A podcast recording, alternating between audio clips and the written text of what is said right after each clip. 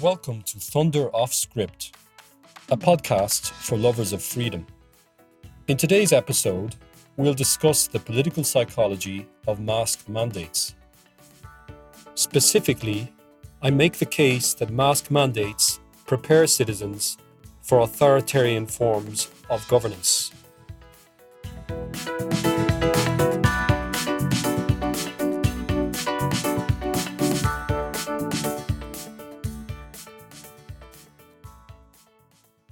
I'm not here today to discuss the science of mask mandates, but I would like to mention in passing that the evidence for their efficacy at reducing viral infections is weak and inconclusive. Setting aside the scientific debate about community masking and to what extent it's actually effective, I think there is an interesting issue that's worth exploring, and that is the political psychology of community masking and specifically the, the political psychology of mandatory masking.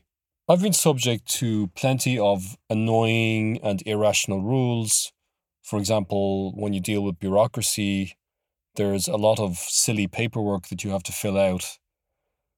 But I don't think I've ever experienced a rule that is so egregiously intrusive, so unsupported by science, so inconsistent with the spirit of a free society.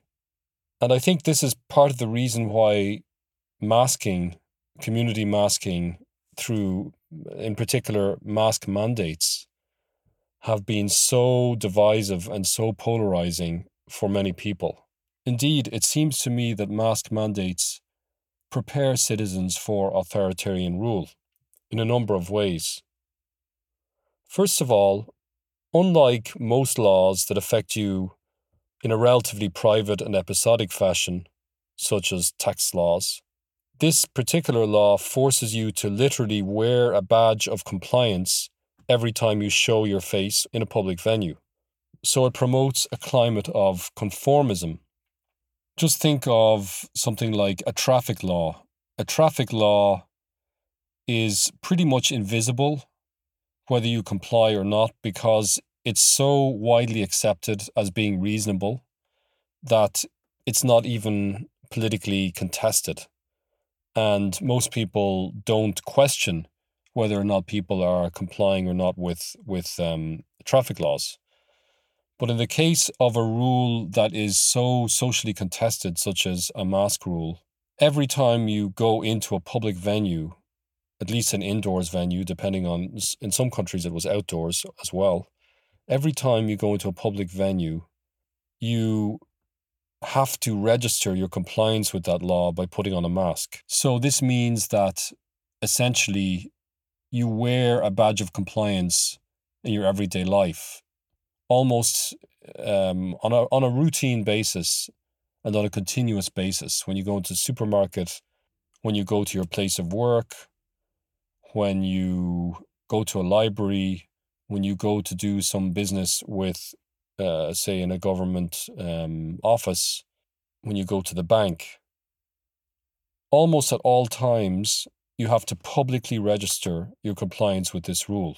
And that is significant because it means that at every moment of your public life, almost in every moment of your public life, and indeed sometimes even in your private life, in dealing with, for example, um, social visits, you are registering your compliance publicly. And if you don't wear a mask, then you are registering your dissent from that rule in a public way. And there aren't that many laws that actually function like this. So, so it does promote a climate of conformism when you can literally see at all times in your public life who is and who is not complying with this rule. A second important feature of the masking rule is that because the real benefit of masking is actually quite disputable and scientifically contested, this rule compels citizens to act against their better judgment. It induces blind obedience to authority because many citizens do not believe in masking. Many citizens, after looking at the literature or hearing experts talk about this topic are not convinced that masks in fact make a big difference. In particular, the masking of people without any symptoms of disease. The evidence that this practice actually makes a big difference to disease outcomes is very weak. And so, by instituting mandatory masking, you're compelling all citizens to put a piece of cloth on their face, irrespective of whether they think that this will actually make a difference. And so, when people compare this with, say, traffic rules, it really is not a fair comparison because traffic rules are so obviously sensible and rational that the vast majority of citizens comply voluntarily. And this is a completely different from masking because the science is so divided on this question. It's so uncertain um, whether or not it actually is effective. And its impact, even if it is effective, is likely to be marginal. So it's actually a very tricky issue, and citizens can reasonably come out on different sides on this issue. And when you force citizens to put a cloth over their face in public venues, you're forcing them to act against their better judgment in a systematic way.